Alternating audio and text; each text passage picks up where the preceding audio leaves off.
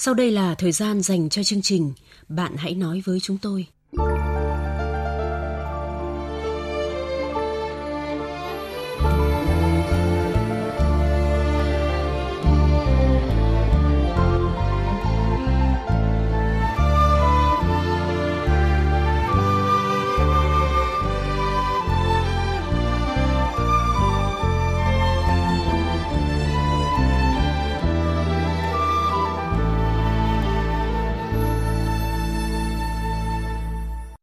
Các biên tập viên Châu Anh và Quyết Thắng xin chào quý vị và các bạn.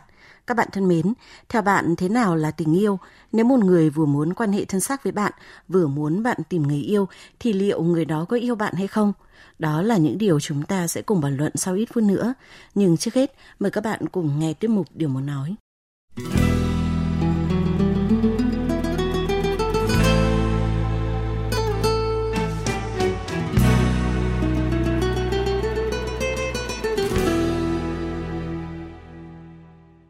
Mở đầu tiết mục hôm nay, chúng ta cùng nghe điều muốn nói của một bạn gái có nickname Lan Thương. Bạn muốn nhắn gửi đôi điều đến bố mẹ của mình như thế này. Bố mẹ kính yêu, con biết là bố mẹ đã phải tốn rất nhiều công sức nuôi con ăn học thành người. Bố mẹ cũng đã phải lo lắng rất nhiều vì con, thậm chí cả việc con đi học ngành nào, ra trường xin việc ra sao, bố mẹ cũng đã tính toán kỹ hết. Bạn bè bảo con xứng như tiên vì ngoài việc học chăm chỉ thì mọi thứ khác bố mẹ đều đã an bài chu đáo cho con rồi. Con cũng biết là mình may mắn hơn những người khác rất nhiều khi có bố mẹ tháo phát lại quan hệ rộng như vậy. Thế nhưng đôi khi sự bảo bọc quá kỹ lưỡng của bố mẹ khiến con cảm thấy giá trị tồn tại của mình là một con số không tròn trĩnh. Con không biết mình sống, mình học hành vì mục đích gì khi mà con đường con đi từ trước đến nay đều đã được bố mẹ trải sẵn. Nghĩ thì nghĩ vậy, nhưng con vẫn làm tốt mọi điều mà bố mẹ bảo. Có điều, giờ ngay cả chuyện tình cảm của con, bố mẹ cũng muốn can thiệp vào thì con hoàn toàn không thể chấp nhận được. Con chưa có người yêu, nhưng con vẫn còn rất trẻ, chỉ mới ra trường và đi làm được một năm. Cuộc đời của con còn rất dài ở phía trước. Con không muốn vội vã bó buộc mình vào một cuộc hôn nhân nào cả. Mà nếu có lấy chồng thì cũng phải là người mà con yêu. Còn người mà bố mẹ muốn con lấy hơn con cả chục tuổi anh ta đã không phải là mẫu người của con, mà giữa con và anh ta cũng chẳng có bất cứ điểm chung hay sự đồng cảm nào. Làm sao bố mẹ lại nghĩ con có thể lấy người như thế làm chồng? Phải, gia đình anh ta có điều kiện, anh ta lại là đối tác làm ăn của bố mẹ, nhưng con là con gái của bố mẹ cơ mà. Sao bố mẹ cứ nhất quyết bắt con phải lấy anh ta? Bố mẹ không nghĩ cho hạnh phúc của con hay sao? Dù con đã nói rất nhiều, nhưng bố mẹ vẫn không chịu nghe.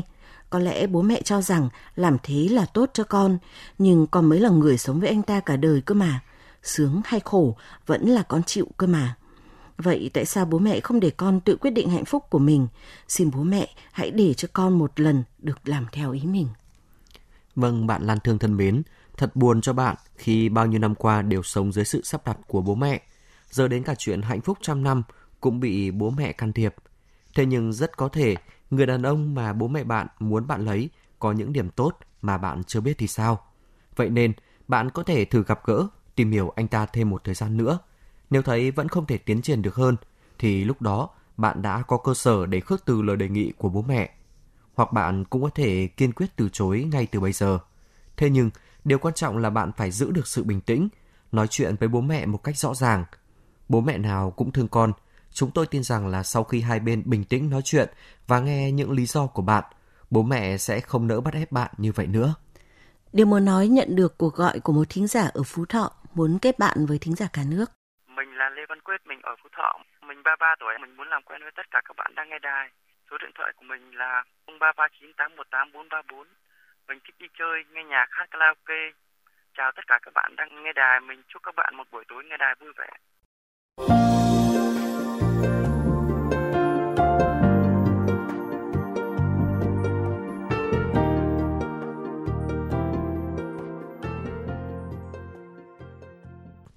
Các bạn thân mến, trước khi chia sẻ với cô gái đang vô cùng băn khoăn về mối quan hệ của mình, chúng ta sẽ cùng nghe biên tập viên chương trình tóm lược lại nội dung câu chuyện.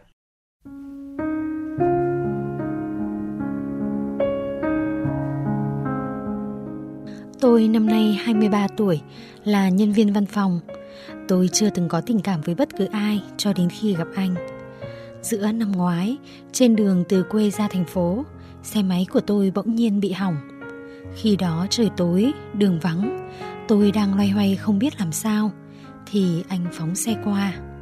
Thấy tôi chỉ có một mình, anh hỏi thăm rồi giúp tôi gọi thợ sửa xe và còn chờ ở đó đến lúc xe tôi sửa xong. Lúc ấy tôi nghĩ mình thật may mắn khi gặp được người tốt như anh. Chúng tôi trao đổi số điện thoại và thỉnh thoảng gọi điện hỏi thăm nhau. Những tin nhắn làm quen khiến tôi dần thấy quý mến anh. Anh gọi tôi là bạn, xưng mình, rồi đặt vấn đề làm bạn. Tôi nói rằng cần có thời gian tìm hiểu vì chưa biết nhiều về nhau. Thế rồi tôi yêu anh từ lúc nào không biết. Những ngày đầu quen nhau, anh nói thẳng rằng không xác định tương lai với tôi vì anh thích cuộc sống tự do. Tôi rất bất ngờ vì qua cách nói chuyện của anh, tôi cảm thấy anh không phải là người như thế. Thời gian sau, dường như đã tin tưởng tôi hơn. Anh kể cho tôi nghe chuyện về người yêu cũ. Tôi cảm nhận anh yêu chị ấy nhiều lắm.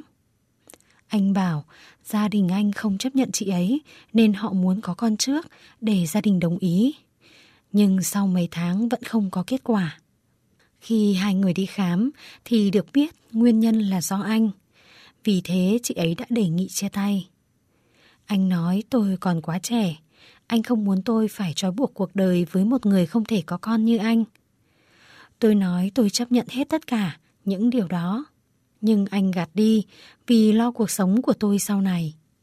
Anh nói chỉ thích tôi và coi tôi là bồ, chứ không thể lấy được.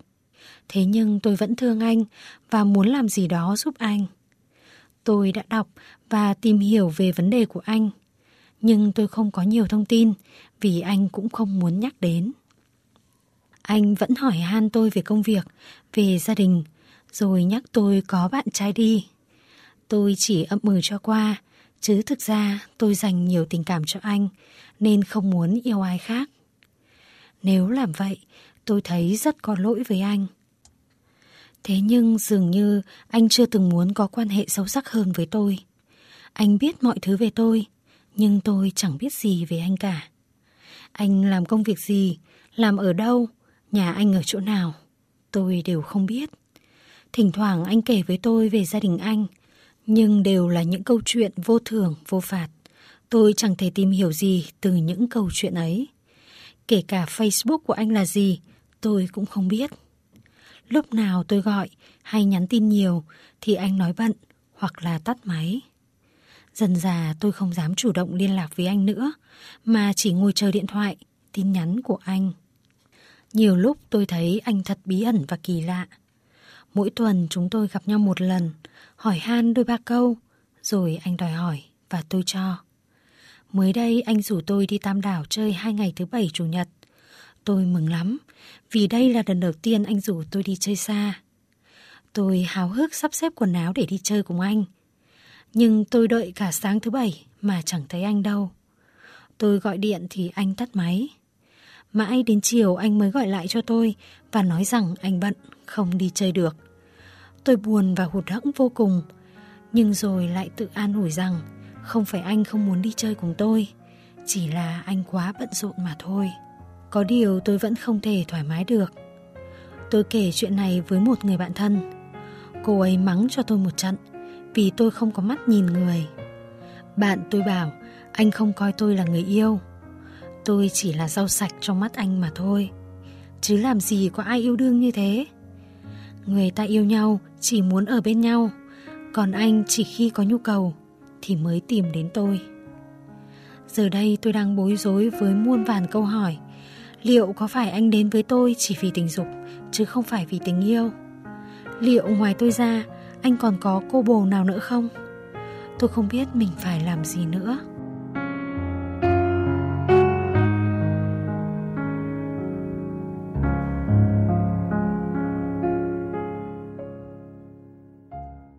Các bạn thân mến, sau khi phát sóng câu chuyện, chương trình đã nhận được nhiều ý kiến thính giả. Chúng tôi đã tổng hợp lại những ý kiến này. Bác Chu Việt Đáp ở Thái Bình cho rằng nhân vật không nên tiếp tục mối quan hệ này. Bác nghĩ anh chàng này đã có vợ con rồi, hoặc có người con gái khác mà anh ta đang yêu rồi. Ờ, và biết đâu lại là tội phạm nguy hiểm đang chạy trốn cũng nên. Sao cháu lại đặt niềm tin dành tình yêu cho một người mà chỉ quen nhau tình cờ trên đường như vậy? Lần cháu hỏng xe mà anh ta gọi thợ sửa và ngồi chờ đó, làm quen đó, có khi cũng trong lưu kế cài bấy cả đấy thôi. Rồi lại cái chuyện tự thú mình là người vô sinh nữa, nghe nó ờ, bài bản dữ ngồi lắm. Rồi nếu anh ta làm gì? Gia đình bản quán ở đâu? Cháu cũng chưa hề biết. Lần hẹn đi chơi thứ bảy, chủ nhật mà lỡ hẹn, hẳn là có vấn đề, là bất bình thường. Tốt nhất, cháu hãy xa lánh anh ta đi. Vì nếu giữ mối quan hệ này, sẽ rất nhiều nguy hiểm rình rập đến với mình. Và nhớ tay cả luôn số điện thoại cho nhé. Thính giả có nickname vô thường góp ý với nhân vật như thế này. Khi yêu, mù quáng lắm em ơi. Hồi bằng tuổi em, chị cũng yêu người đã có vợ rồi, trao thân cho họ và yêu trong đau khổ. Cuối cùng thì chị đã buông và giờ chị đã có gia đình hạnh phúc. Nghĩ lại lúc đó, chị thật ngu ngốc, giống kiểu bị bùa mê, chứ được chọn lại, chị sẽ không bao giờ như vậy.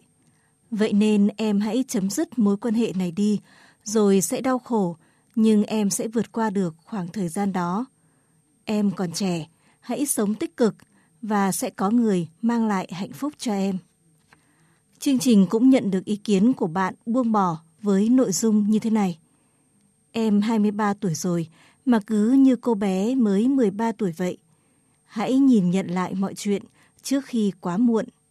Nếu thực sự yêu em và nếu thực sự bị như vậy thì anh ta phải tránh xa em để em tìm hạnh phúc mới chứ không phải là đòi hỏi quan hệ với em. Thế mà em cũng tin. Đúng là tình yêu làm cho mù quáng quá. Em tỉnh táo lại đi em gái. Bác Vũ Công Thiệp ở Phú Thọ và bác Đào Hy Sìu ở tỉnh Tuyên Quang có ý kiến rằng Anh ta chỉ lợi dụng để quan hệ thân xác cháu thôi, không phải tình yêu đích thực đâu. Mong cháu hãy tỉnh táo để nhận rõ sự thật trước khi quá muộn. Cháu mới có 23 tuổi, còn rất trẻ. Đường tình duyên của cháu còn dài, còn sáng sủa. Sẽ có người đàn ông khác mang tình yêu đến với cháu. Anh ta chỉ lợi dụng cháu để thỏa mãn tình dục. Bằng chứng là khi yêu cháu, anh ta vẫn khuyên cháu đi tìm người yêu khác. Còn cháu chỉ quá say mê anh ta mà không nhận ra những sự dối trá của anh ta. Thậm chí còn để anh ta lợi dụng cháu. Vậy nên cháu cần chấm dứt tình yêu này với anh ta.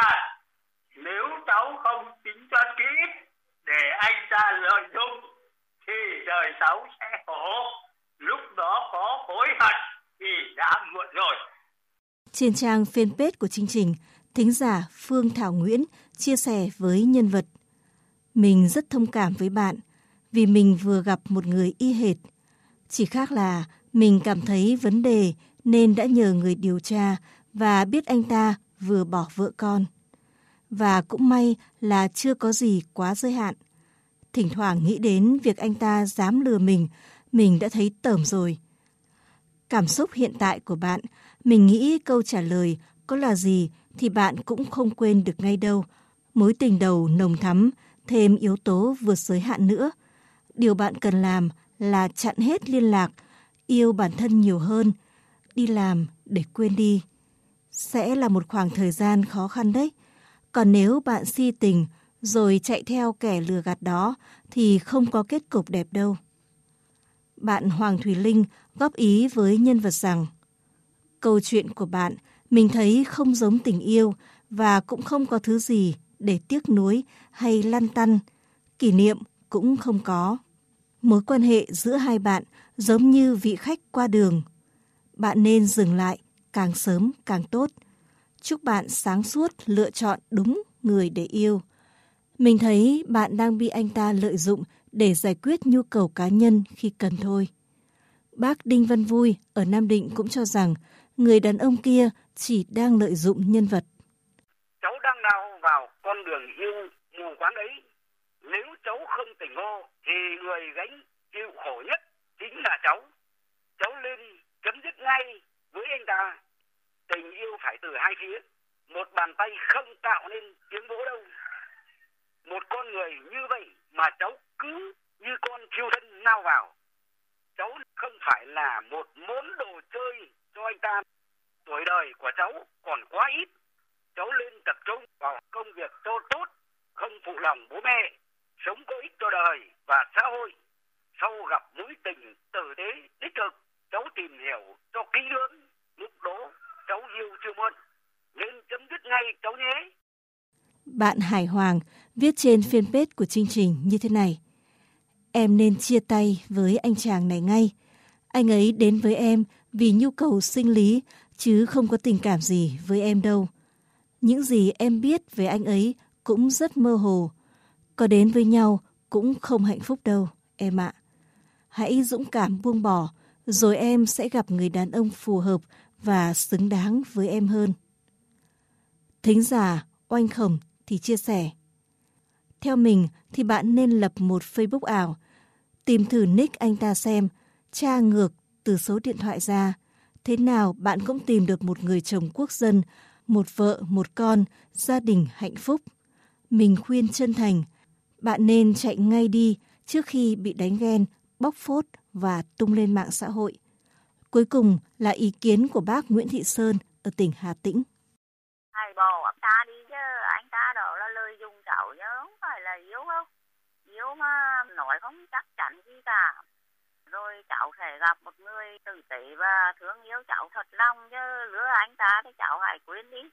Sau khi phát sóng câu chuyện của em, chương trình đã nhận được rất nhiều góp ý qua điện thoại và fanpage. Tất cả mọi người đều cho rằng mối quan hệ giữa em và anh chàng kia không phải là tình yêu, có chăng chỉ là anh ta đang lừa dối và lợi dụng em để thỏa mãn nhu cầu của bản thân mà thôi. Và tôi cũng đồng tình với những ý kiến đó. Chắc em sẽ hỏi tại sao chúng tôi lại nói thế. Ấy là vì nếu anh ta yêu em thì sẽ thực sự nghĩ cho em. Tức là nếu không thể chịu trách nhiệm, anh ta sẽ không đòi hỏi quan hệ thân xác với em. Tuy giờ chữ Trinh không còn quá quan trọng như xưa, nhưng vẫn còn nhiều cô gái khó có thể lấy chồng vì đã chót đánh mất Trinh Tiết. Hơn nữa, anh ta có quá nhiều điều bí mật. Những gì em biết chỉ là qua lời anh ta nói, mà như vậy thì chắc gì đã là sự thật. Tại sao anh ta lại giấu giếm em mọi thông tin cá nhân, thậm chí còn chặn tất cả những con đường mà em có thể tìm hiểu? Nếu con người anh ta ngay thẳng, tử tế, thì sao không dám công khai? Giờ thì em đâu có thực sự biết hay hiểu gì về anh ta, ngoài việc anh ta đã từng giúp em khi xe hỏng. Nếu lỡ việc quan hệ của hai người để lại hậu quả, hoặc anh ta cảm thấy chán em, muốn quất ngựa chi phong, thì em biết tìm anh ta ở đâu đây? Chuyện anh ta không thể có con, liệu có phải là sự thật, hay đó chỉ là một chiêu khổ nhục kế để gợi sự thương hại của em, để chiếm lấy em? Tình yêu có thể đi liền với tình dục, nhưng tình dục chưa chắc đã gắn liền với tình yêu. Thế nhưng bi kịch là ở chỗ, nhiều cô gái, trong đó có em, vẫn cứ cho rằng tình dục là biểu hiện của tình yêu. Thế nên tiền trách kỷ hậu trách nhân, dù em bị lừa thì cũng không thể phủ nhận chuyện đến nước này cũng có một phần là do sai lầm của em. Vì anh ta đã từng giúp đỡ nên em dễ dàng áp cho anh ta cái hình tượng người tử tế. Thế nhưng đó chỉ là suy đoán chủ quan của em – Chúng ta cần đủ trưởng thành về thể chất và cảm xúc để nảy sinh tình yêu, nhưng chúng ta buộc phải điềm đạm và lý trí để đánh giá xem đối phương có đáng để yêu, để hy sinh hay không. Có điều dường như em không đủ tỉnh táo mà đã lún quá sâu vào cái bẫy tình anh ta răng ra. Em hoàn toàn quên mất rằng mình phải phán đoán và tìm hiểu anh ta bằng lý trí. Đôi khi tình yêu đi liền với ham muốn tình dục nhưng cùng với đó còn là sự tôn trọng, là trách nhiệm với người mình yêu nữa. Có điều những gì anh ta nói và làm chỉ cho thấy anh ta không tôn trọng em, không hề có chút ý nghĩ chịu trách nhiệm mà thuần túy chỉ là muốn thỏa mãn ham muốn cá nhân mà thôi. Thậm chí cả cảm giác an toàn mà những cô gái thường tìm kiếm từ người yêu của mình, em cũng chẳng có nổi. Thứ anh ta mang lại cho em chỉ là sự bất an, là nỗi nghi ngờ tràn ngập và một mối quan hệ không có tương lai mà thôi. Vậy thì em còn chần chừ, tiếc nuối gì mà không chấm dứt ngay mối quan hệ này và tránh xa gã đàn ông xấu xa đó ra. Bạn hãy nói với chúng tôi, người bạn tâm giao nối gần mọi khoảng cách. Bạn hãy nói với chúng tôi, nơi thỏa mãn nỗi khát khao được tâm sự sẻ chia. Chương trình bạn hãy nói với chúng tôi phát sóng 22 giờ thứ hai, thứ tư, thứ sáu và chủ nhật hàng tuần trên VOV2 Đài Tiếng Nói Việt Nam, tần số FM 96,5 MHz. Các bạn thân mến, Trước khi kết thúc chương trình, chúng ta sẽ cùng nghe câu chuyện mới để cùng suy ngẫm và chia sẻ trong chương trình sau.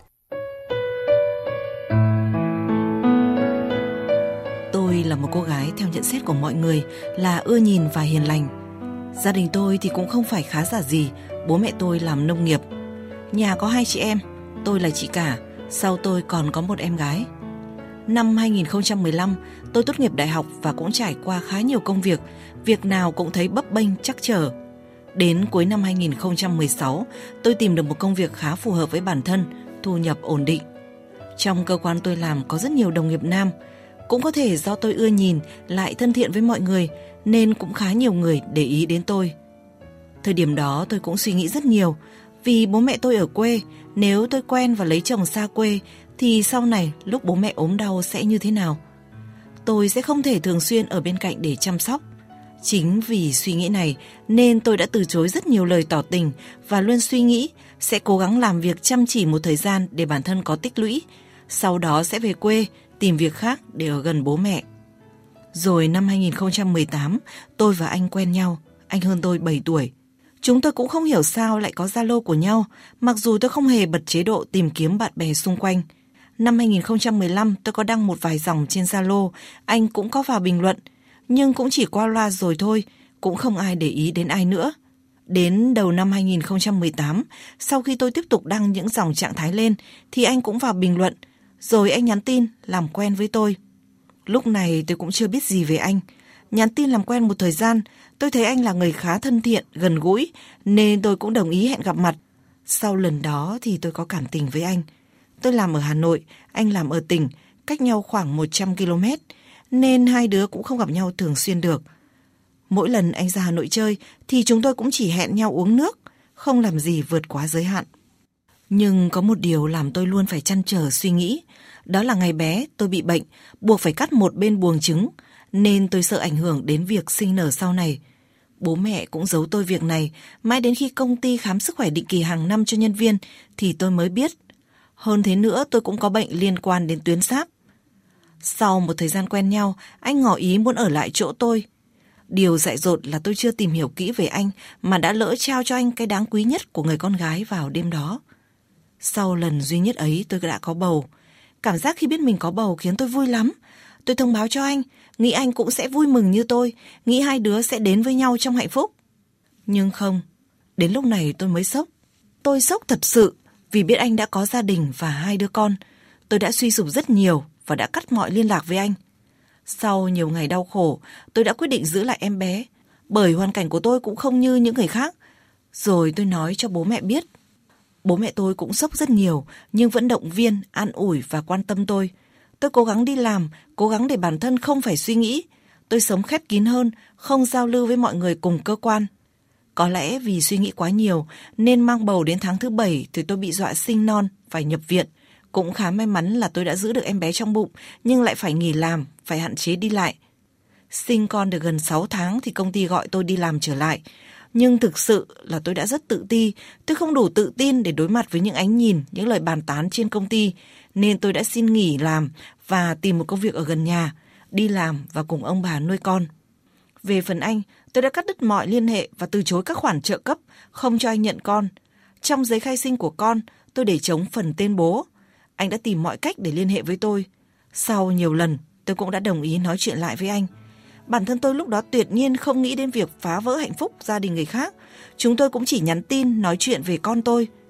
Thế nhưng vợ chồng anh vẫn chia tay.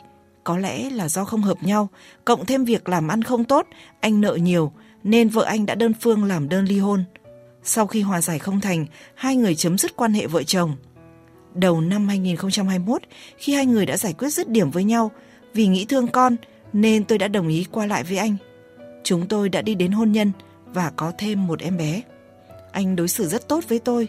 Có điều, mặc dù anh và vợ cũ chia tay rồi, mỗi người nuôi một bé, nhưng hai bé lúc thì ở với bố, lúc ở với mẹ. Hai người không dứt khoát hoàn toàn với nhau. Tết vừa rồi mẹ hai bé vẫn về ăn Tết với bố mẹ chồng tôi, vẫn về Tết họ hàng nhà chồng tôi. Hôm vừa rồi dưới nhà chồng tôi có dỗ, mẹ hai bé vẫn gửi đồ về cúng dỗ. Tôi thực sự rất khó chịu, cảm giác như mình là người thừa. Tôi có thật sự là vợ anh hay không? Đã chủ động chia tay rồi sao chị ấy vẫn bám lấy anh như vậy? tôi nên làm gì lúc này đây? Tôi chưa biết nên gỡ rối như thế nào nữa. Tôi không ngại vất vả, nhưng nếu có vấn đề gì, tôi chỉ thương cho hai đứa con của tôi mà thôi.